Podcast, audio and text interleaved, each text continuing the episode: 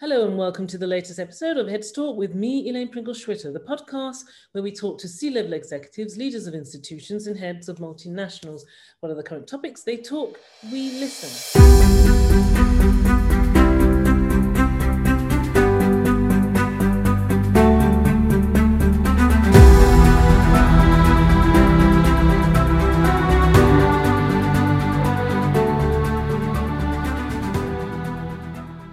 Guest today works at the heart of the shift from internal combustion engines to CO2 neutral solutions.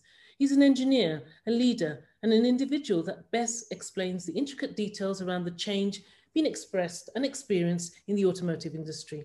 Yes, we are heading towards 100% fossil free vehicles, and he's going to tell us all about this. Fascinating discussion today at Heads Talk as part of the automotive series where we delve into new solutions, electric car technology, hydrogen fuel cell and battery programs. We will also look at consumers' reactions and the impact on the industry. But before we get into that, here is a brief message. Heads Talk podcast with your host Elaine Pringle Schwitter. Henrik Engdahl is the chief engineer charging for Volvo Group, responsible for cross-functional activities from technology development and evaluation to industrialization of hybrid and electric powertrains. He has over 15 years experience in systems engineering and was in fact the systems engineer for the first commercialized electric powertrains for Volvo Group. In addition to this, Henrik has a master's degree in electrical and electronics engineering. Today, Henrik will be discussing many of the technical elements to the shift to EVs and hydrogen solutions. So my listeners are in for a treat with the insights they will gain from someone working at senior level in one of the world's leading manufacturers of heavy duty trucks, construction equipment, buses, marine and industrial engines. Further background information here, Henrik has embarked on a number of projects to include, but not limited to, one, the electrified city distribution, which involved the identification and description of ICT services related to goods distribution and electrical vehicles, and two, the development of low-cost, high-featured electrical vehicle charging infrastructure. The project involved automotive, telecommunications, and energy partners. Henrik was the technical project lead for this. So let's talk to Henrik now. Um, welcome to Heads Talk. Many thanks for being with us today. Thank you, Elaine. Right. Um, you are one of the early interviews um, that I will have with C suites and leaders in the automotive industry for this new series. So I'm very anticipative, if that's a word, uh, of this discussion today. Let's start by asking about the shift to EVs and hydrogen powered vehicles. Um, it's happening generally and across the board, um, but not really at a fast pace, despite the sense of urgency we hear and see on news medias everywhere and elsewhere. How is this happening? Why the fairly subdued pace? Um, what are the key steps and processes to, hear, to adhere to here that us, with layman eyes, cannot see? Well, in, in uh, to, to, start off, there's a big inertia in, in the industry, so to say. Uh, we, have been heading in one direction for quite some time. Uh, the uh, new kind of technologies has been emerging uh, emerging for, for quite some some time now. Uh, and once the technical maturity and also the, the, the, price levels sooner or later will, will are dropping, we are then heading into to a different kind of direction. But it takes a little bit of time to, to change. Um, we, we need to, to get our product development in place. Uh, in the case of electrification and, and hydrogen vehicles, the, the, the infrastructure or the charging infrastructure um, takes a bit of time to establish. Um, and uh, also there is a, uh, how should I say, a self-reinforcing uh, part of this where um, the initial sales of vehicles will, uh, will be rather at, at, at a rather high price level. Mm-hmm. Uh, while the more vehicles you sell, the more you can invest in development, and the, the cheaper the vehicles will be, and the, the greater the volume will become in the end. Mm-hmm. And what you say about a, a nascent um, market introduction, um, I um, generally do agree with you. Um, but it's also a market to market thing. So if you compare um, um, so the, the, the, average sales in Europe uh, for, for passenger car, this is uh, towards um, some of the more progressive countries like Norway, partially Sweden, uh, and Holland, the Benelux countries in, in general. um, you will see very very different um, uh, different shares of, of, electric vehicles being uh, put on the roads, mm-hmm. and this this is then um, will stay similar in the domain where where we are operating as Volvo Group uh, with the heavy duty vehicles. Um, especially if you look at the truck and uh, construction side. If you see on buses, especially city buses, uh, mm-hmm. then electric vehicles has actually been around for some years and and a fair share of, of uh, the um, the market has become electric, which I think a lot of of ordinary or, or everyday people can see actually on the streets of, of European cities. Uh, you can often maybe not find a, a, an electric vehicle on every route, but in most of the cities yeah. there will be one which you can can ride with. Let, us stick with that, and, and, thanks for introducing the, the buses. I think with the introduction of BEVs, um, battery electric vehicles, in the different categories, and one expects a full rollout in the in the 2020s. Which group? I mean, you mentioned buses, but which group, um, for example, waste distribution, long haulage, um, are um, able to transition and adopt to BEVs relatively faster than the others? And, and why do you believe this is this to be? Well, the, first products on the market uh, are for, for city distribution and refuse trucks. Uh, you can call uh, us or in some cases our competitors as well, uh, start a discussion on what you want to buy and place an order. Mm -hmm. you will get it delivered and you can start operating that with, within uh, lead times are slightly longer than for passenger cars. Uh, you, you need to have a bodybuilder and, and so on uh, installing the, the specific equipment for your application. Uh, but when, within a few months, this, this can actually be put in place. Um, the, the reason why focusing on this kind of vehicles uh, is that they have at least two of the, the, uh, the prerequisites that is um, how should I say, of, of importance for the uh, for the first vehicles to be put on the market. Uh, the the first one is that they are operating to a decently fixed schedule, uh, so you can actually plan for their operation to make sure that they uh, they have an appropriately sized battery um, and that they have access to the, the charging infrastructure that is necessary mm. in order to, to make them run. Um, additionally, they are usually returning to the same place. So the geographic installation of, of, of once again, the charging infrastructure is, yeah. is fairly um, simple compared to if you operate a truck running all over Europe. Yes. Um, next step then, uh, which is also what we have uh, have presented and, and uh, are going into production, is the regional operation trucks. Mm. they are used in a, in a wider um, geographic area. Uh, usually they are, are, still returning home at night. So the bulk of the energy can pro be provided by the, the um, charging infrastructure that you can control yourself. Um, we, we certainly believe that there will be a, a, a, um, a role to play for shared charging infrastructure.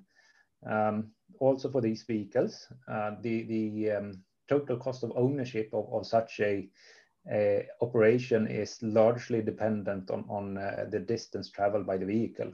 Uh, in, in most of our markets, the, the, the distance uh, a driven uh, a driven kilometer on electricity is cheaper than a, a, kilometer driven by by a diesel vehicle, mm-hmm. and thus the more kilometers you accumulate, the easier it will become to to amortize on the uh, higher investment you will see on battery electric vehicles. Mm.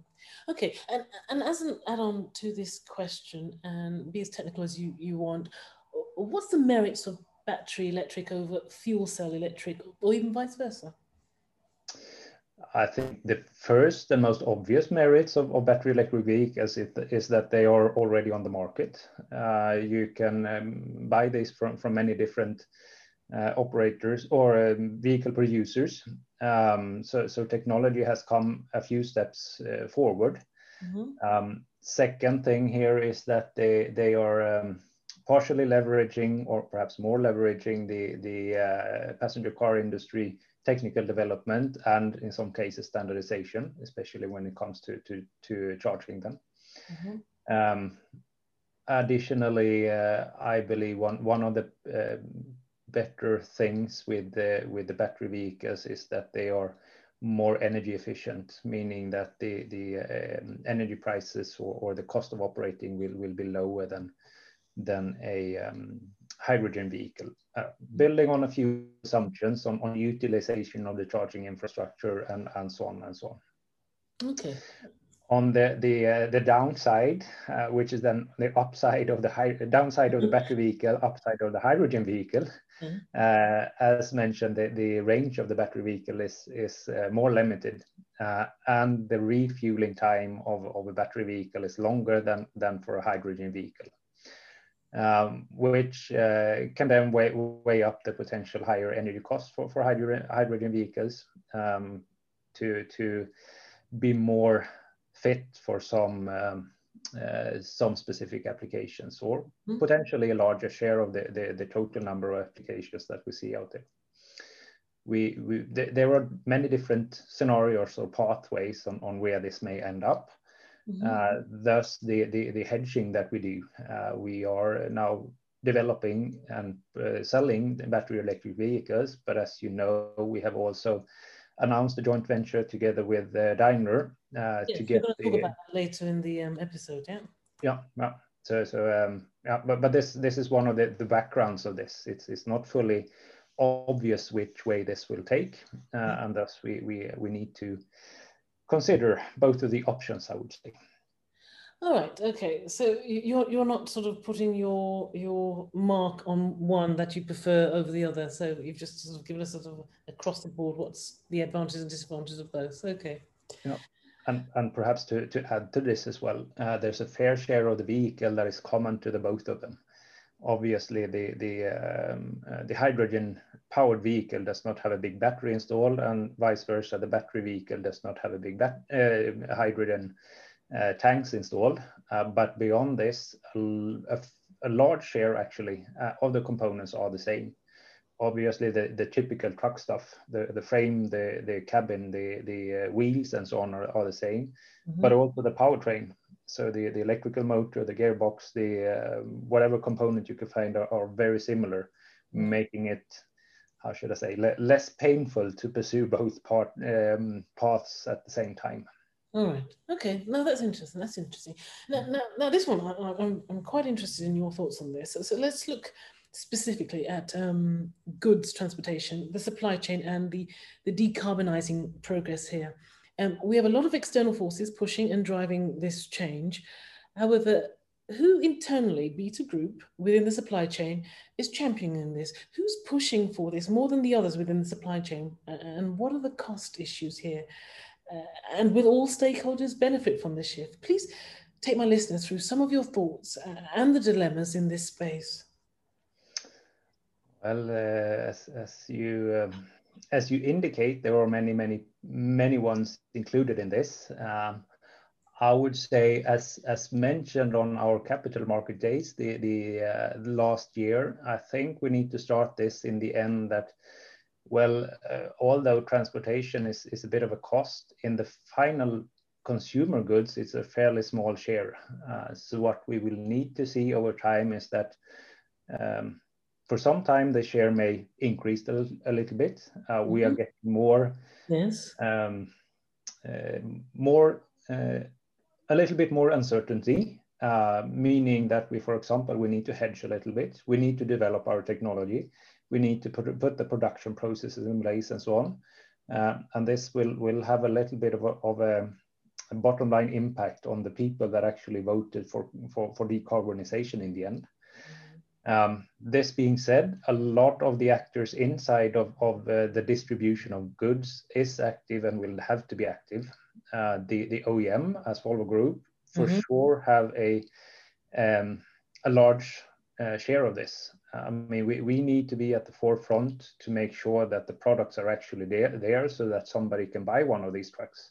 Mm-hmm. Um, uh, and, and, and this is something we, we need to prove and we need to, to tell uh, tell the world that we, we are serious about this. We, we put pro proper amounts of, of uh, investment uh, or development resources in, in this to make it happen.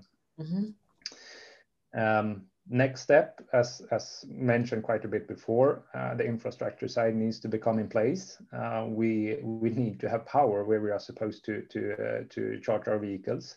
Mm-hmm. Um, before this happens, uh, there has to be a trust in us that, that, the, uh, that the products will be there. There also has to be trust that customers will actually purchase these, put them on the road and, and make them roll. And in order for our customers to do this, they, they need the, their um, their customers, the ones that is actually purchasing transport, to um, to potentially initially pay a little bit more for the transports in order to decarbonize this. Mm-hmm. So, so, so, there needs to be a lot of investment, basically. Um, there has to be a lot of investment and a lot of commitment. That's, that's what you're saying um, beforehand. Okay, and let's look at some of the some numbers here. Um, we know the overall benefit of this approach. That's why we're all doing it on a sort of on a global level. This decarbonizing drive and the decarbonizing of goods transport and supply chain. But but can you give me some um, numbers here? What are the tangible benefits for the end consumers, the end customers, or the ordinary public that that can relate to and understand? Uh, with the shift um, from ICs to EVs, what information can you provide my listeners to show the benefit? Uh, perhaps first a small short comment uh, on, on the, the combustion engine. Uh, from a, a, CO2 point of view, the combustion engine as such is, is not a major, uh, not the major problem. Uh, it's actually the fuel that you put in there. And we, we do have the view, view that some smaller or larger share of, of our uh, applications will require these the kind of performance that is provided. The, the uh, extreme range that we see from from uh, from a um, for example bio, bio vehicle fueled by bio LNG uh, will, will also be required in some cases in the future as well. Mm. This being said, uh, the um, uh, the direct um, advantage of, of zero emission vehicles is um, is if you look inside of a city. Um, the any combustion engine is is emitting a little bit of uh, um, um, how should I say uh, a little bit of, of emissions that is uh, not CO2. Uh, you have mm. you have NOx, you have particles, and so on, uh, which is is uh, bad for your health essentially.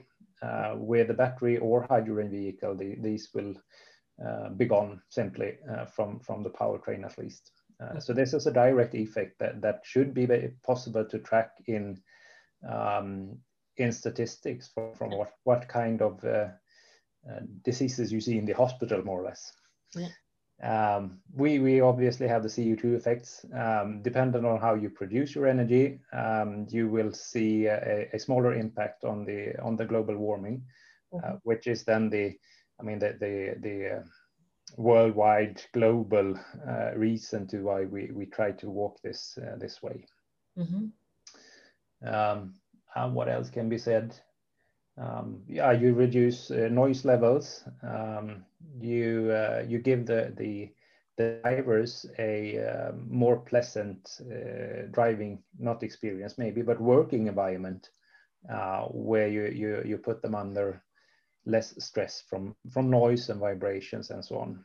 Mm-hmm. Was, yeah, okay. And I was, I was, sort of thinking of sort of what, what about end consumers, end customers in sort of in the in the retail environment when they're buying products and they want to adhere to you know the, the sustainability drive. They want to adhere to um, looking at, at their own carbon footprint and through products that they buy and the choices that they've given them. And surely, if a, cho- if a product's been delivered via an electric vehicle, that could be stamped on the actual product itself. That would make them feel um, more willing to choose product A as, as, opposed to product B. I mean, those are sort of things that I, I, was, you know, thinking about as well in terms of tangible end benefits. Uh, this is a little bit of a dilemma because the, the end consumer will have a little bit of a hard time really seeing how their their package of milk was delivered to the, the grocery store where they pick it up. Mm-hmm. Um, so I, I do believe that this will be more prominent where you have more direct uh, contact with the, the company that is executing the transport service. Uh, so you will, will, will see it in your partial delivery, for example, um, that that uh, some of the the some packages will be delivered with an electric vehicle to your doorstep. Uh, mm-hmm. probably not by our vehicles because they're slightly too big, but but uh, but you'd be part of the supply chain. I'm assuming exactly, um, and and whoever puts this supply chain together will make sure that this is obvious when when they they uh, come with their their van to to leave you the goods that they are carrying. Uh, so, so this is something you will directly see. You, you may see in, in some cases that uh, you will have an option to choose for, for a more um, uh, CO2 transport. Mm-hmm. That is also when one way of recovering a little bit of the initial costs. Um, that, that some of our, it's already on the market and, and some of, of the main uh, delivery companies are, are using this kind of approach to, to regain a little bit of, of the initial mm-hmm. uh, initial investment, as I mentioned. Okay. Okay, let's let's talk about something you've alluded to um, earlier in the episode uh, on a couple of occasions. This is about the shared charging infrastructure. Um, you know, corporations, organisations are embarking on collaborative working and partnerships quite ferociously in recent times. Some due to the pandemic, and others for mutual benefits in, in meeting some of their sort of ESG targets. Volvo is no exception to this. They have embarked on a partnership and a big recent one, um, the one with um, the Daimler Truck and Traton Group. It's an ambitious joint project to introduce and operate an efficient public charging network for BEVs across Europe. Where are you with this and what is the thinking behind this? Some numbers would be great the, um, uh, the, the present state, we have published the memorandum of understanding uh, or the press release about the memorandum of understanding, which you can uh, you have seen, and and um, uh, in there it's noted that we uh, intend to form this company, which will be a standalone company, uh, having its own board of directors and so on, with a charging network to cover at least parts of, of the geography of, of Europe. Um, we are also uh, acknowledging that this will not solve the complete problem. Uh, mm-hmm.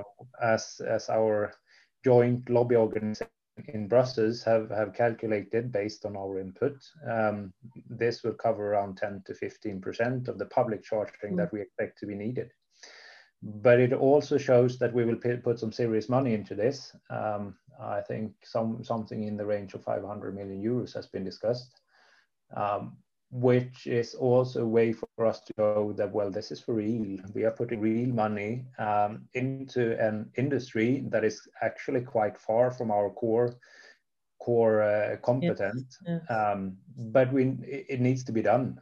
Um, in order for, for, for this future to actually evolve in a proper way. So we want to kickstart everything. Uh, we want to show that it's for real. Um, we don't want to take the full market. Uh, as I said, it's not our core business. We want to make sure that everybody else that is building charging infrastructure also consider charge, build this for, for heavy duty vehicles. Mm-hmm. Now, I, I, think that was the, the majority of, of the thoughts I had on this topic. No, what, what, yeah. What I wanted to say was, um, will there be any state involvement in, in, in this? Because it's such a big undertaking um, for purely private organizations. The state involvement um, and, and to what level? Do you know? Will, will there be any of the involvement on that level? Uh, we will obviously apply for, for the kinds of uh, funding uh, from, from different schemes that is available in different different states where the charging infrastructure will put in be put in place, and, and also at a European level there are are, uh, are these kind of things to uh, to um, to request. Um, but it's not really a prerequisite for, for the joint venture to, to get rolling. Uh, I mean, we, we would, as I mentioned, we, we would have to make this start rolling in one way or the other. Uh, and if we need to put some some of our own money into this in order to show that, that it's it's time now. Um, it's not really dependent on whether Germany or France or Sweden uh, and, and the governments in there um, want to to subsidize or, or, support in any other way. All, all help is welcome, uh, and uh, the more help we get, the bigger the, the network will become. Uh, while, uh, as I said, it's, it's not really a prerequisite. Okay. Okay, that's fine. Um, okay, I, I, want to talk briefly about um, some of the side effects um, of this global shift away from fossil fuel solutions to and get your views on this. First, the shift from diesel to electric battery operations um, will inevitably cause concerns for OEMs in the, the ICE space. Um, a fair percentage of moving parts, for example, are, are removed from the vehicle when converting from combustion engine to electric, and therefore provisions of these parts products will be obsolete, surely. Um, what are you seeing in this space? And are such organizations transitioning to provide hybrid services and or parts, for example? Or do you foresee a major overall in the area down the line, you know, a social overall in terms of jobs and obsolescence of skills, etc.? Um, I would say I, I think this is a, a, tiny bit overstated. Uh, for, for sure, the combustion is, engine is a complicated thing. Uh, if somebody would come up today that we are going to do something with, with controlled explosions that will last for 10 to 20 years in, in a very harsh environment, uh, we would probably be, be considered quite, quite stupid. Uh, it's been around for quite some time. There has been an extensive amount of, of um, um, engineering effort put into actually making them work. There have been investments uh, for sure in, in facilities to produce them. Um, but if you look at the overall scope of, of a vehicle, um, then the combustion is, is a not small perhaps, but it's for sure not the major part of the vehicle. You, you have a lot of, uh, uh, as I mentioned before, you have the cabin, you have the frames, you have the wheels, you have the gearbox, you have the transmission uh, or rest of the powertrain, and so on and so further. And this will be quite similar in in uh, in an electric vehicle and will remain for for production to to keep track of and make sure that it that it works obviously. Okay. Um, so so what what will change? Um, in in a product development department, uh, some of the, the, the really core experts for for combustion engines may have a, a, little bit of a hard time uh, finding finding jobs in the future, but there is a big bulk of people around them. Um, there, there are mechanical engineers; those are needed for for designing electrical machines, for example. Uh, there are production specialists who, who know to design something so that it can cheaply be produced in a large uh, at a large scale. Um, there are logistics experts uh, who, who, will be equally needed if we as of today. So, so a little bit of core competence will shift, but the bulk of, of the engineering will be very similar. Looking at, at um, facilities for, for producing, um, there is a big movement within Europe uh, to get battery production, not locally perhaps, but within the borders of, of the European Union, mm-hmm. uh, creating a, a, whole bunch of jobs. And I would say the, the, the, the, same thing goes there. There are machine operators that is necessary that can move from one, one uh, kind of production to another. Uh, you need people driving forklifts, you need um, um, uh, logistics planners, you need uh, part handling to make sure that the, the pieces are the right way and so on. Um, uh, so there, there is a big possibility for transition. Right. Um, and then, then obviously you have the the uh, the depreciation of the actual machining tools and so on. Um, and, and for, for, for costing and so on. That may, may be parts that will, um, how should I say, um, may, may become less valuable in, yeah, in the yeah. future. Okay. On the other hand, the, these are regularly re, uh, replaced anyway, um, and the combustion engine is not going away tomorrow. Uh, to, to give you an, an, idea about the numbers, we have, have the Swedish markets, which is a fairly progressive market from this point of view. Um, the joint statement between us and, and the Scania group within the interest organization for, for automotive in Sweden is that in 2030, we believe that 50% of the sales will be electric. Uh, from a fleet point of view, uh, this will then, uh, or a rolling fleet point of view, this will then imply that 10 to 15% of the vehicles are actually electric, given the, the, the turnover rate of the, the overall fleet. Uh, so from a service perspective, uh, there's actually ample time to, to change from, from one kind of technology to the other. Mm-hmm. Um, and also, as I said, from, from a production point of view, the large parts of, of the tooling, for example, is anyway regularly replaced, and, and thus we can wear the present tools out until they have um, zero zero value anymore mm. anyway, mm. Uh, regardless of, of the shift we are we are facing. Right. So, so, so, there is time. To, there's plenty of time to change and to transition and to adapt. That's basically what you're yeah. saying here. Yeah. And I mean, we, we want to run this quicker. Uh, we want to push this forward as as uh, as quickly as possible. Uh, but still, let let's say that we tomorrow start producing only electric vehicles. Um, it's still a seven to time year time frame before we get the present vehicles off the road. Mm. so there will be a gradual transition. Um, mm-hmm. All right. Okay, that's interesting. Okay, um, a change of direction. Um, mm-hmm. for the final two questions in, in this episode. Um, what is Volvo doing in the autonomous vehicle solution or, or, smart vehicle space? And how are you utilizing AI technology, for example, to, to assist you in your sustainable solutions um, program? Can you excite my listeners with some interesting developments in this space? Although it's not my specialty, I'll, I'll do my best at least. Um, well, uh, what uh, is uh, what, what you should have seen, we have a business unit of its own uh, intending to, to commercialize this kind of technology. Mm-hmm. They, they were approaching this on a, mm, as I said, a commercial basis, looking for opportunities where you can actually reduce uh, the cost of operation for for uh, for transportation by introducing this kind of technology. Um, they are presently focused on on a closed environment um, uh, operations. Uh, so, so places like uh, mines, for example, where you don't have a lot of public running around more or less you, you can actually control the, the, the kind of environment where, where you're operating mm-hmm. which is a starting point then uh, in order to to accumulate the, the knowledge that would be necessary in order to to actually move forward on this path and look into more complicated situations.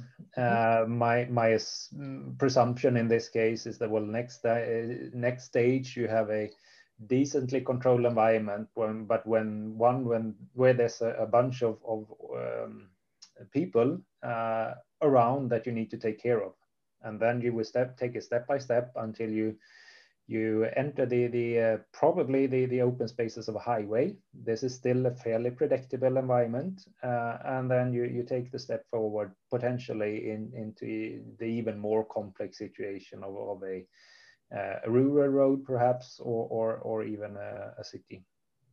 Right. And although the, the business unit now is focusing on trucks, uh, this is uh, potentially even more prominent in, in the construction area, uh, where you have uh, once again looking at mines, looking at gravel pits, at uh, um, industries making concrete and so on. Um, there, there's a need for, for frequent transports from uh, in, in a fixed environment. So, so they have the, the same kind of things as well. Um, another one would be a bus garage uh, where the driver uh, drop their bus at the entrance uh, and then then head home and do not have to park. Um, it saves a little bit for the time for the driver for sure, but the other benefit you, you you get is that actually a computer can park your bus much better than a human can. Uh, so you can fit them. Mm. You can fit more buses on on the same area, um, and you will probably now, I don't want to, to, to make any of our bus drivers angry. Uh, they, they are excellent people and they're doing a very good job. Um, but every now and then, then they bump into things. And in, in a controlled environment, the computer will probably be more um, able uh, to, to avoid this happening. Okay, there's a lot of bings going on. All right, um, let's let's end on a, a, a global presence question. Um, China and Japan are the big players in this EV and autonomous vehicle market. What is being done in Europe to ensure its market position and competitiveness? And what subsidies, I think you mentioned um, in, earlier in the conversation, or government involvement do you know of, or even initiatives that are helping the industry shift to EVs? And perhaps what lessons could be learned, if at all, from APAC with their relatively quick adoption plans? I think the, the major thing that is is on everybody's lips and, and minds right now is is battery production and to make sure that this ends up in um, in uh, Europe or its its nearby mm-hmm. countries. Uh, one of the reasons is uh, is of course to to make sure that manufacturing jobs stay here. Um, secondary reason may be that transportation of batteries is actually a little bit complicated. If you have too many batteries in the in the same truck and that goes off the road, um, it, it's not very nice because uh, have, having them installed in a vehicle is one thing. Then you have appropriate protection, while storing them on on the uh, on the on the trailer is a different thing. Um, in addition to this, uh, being close to production eh, implies that you uh, you have better access to to, um, uh, to to the main reason for for performing development activities. And development activities we, we take care of or we reutilize the, the asset that I mentioned before, um, the one that perhaps needs to be slightly tweaked into to uh, to um, not designing um, the the uh, the diesel engine structure uh, while uh, and instead making the, the electric machine. Um, so that is, is one part. And then uh, down the line, you will have the, the research topic. If there's an industry around, there is more interest in, in actually performing research. Mm -hmm. um, so, so you get it all, all the way through the, um, how should I say, uh, the, the, the knowledge chain that is necessary in order to make the, this work then. Mm -hmm. And you can see the same thing uh, now coming up with with um, uh, power electric uh, components or, or, semiconductor components, where the same kind of worries are being voiced now. Well, well, the supply chains are really hard to grasp. They are a little bit sensitive. Uh, we, we are now running out of containers because one of the ports of China has been closed, and that gives a big ripple effect throughout the world, which makes it hard to get the components back to to um, uh, to Europe.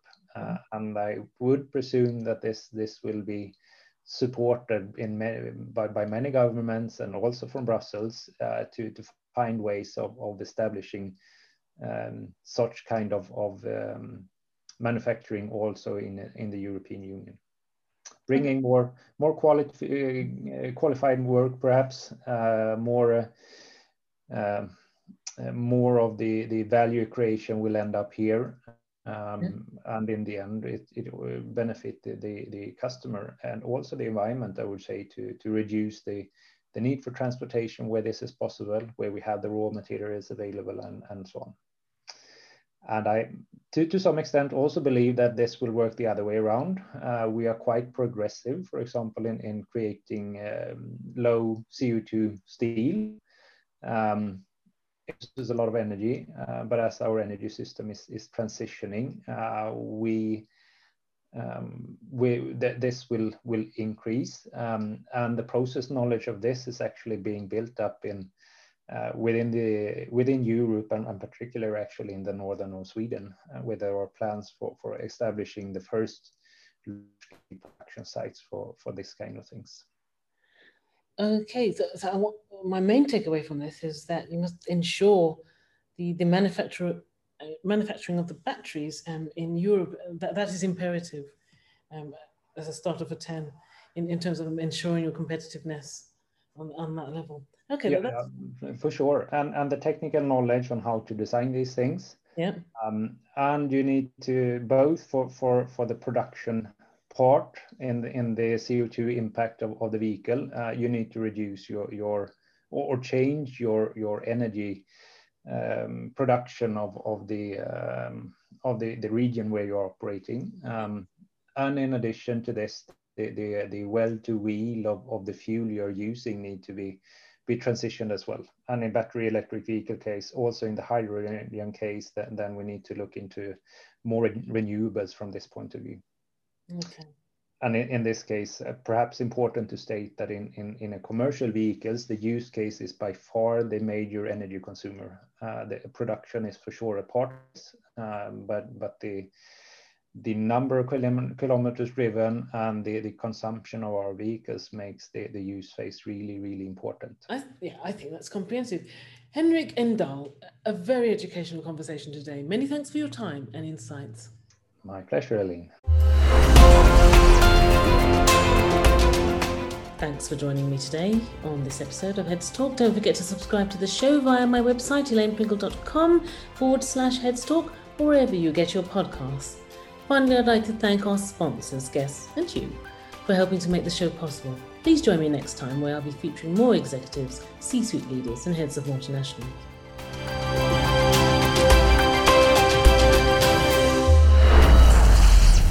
Heads Talk podcast with your host Elaine Pringle Schwitter.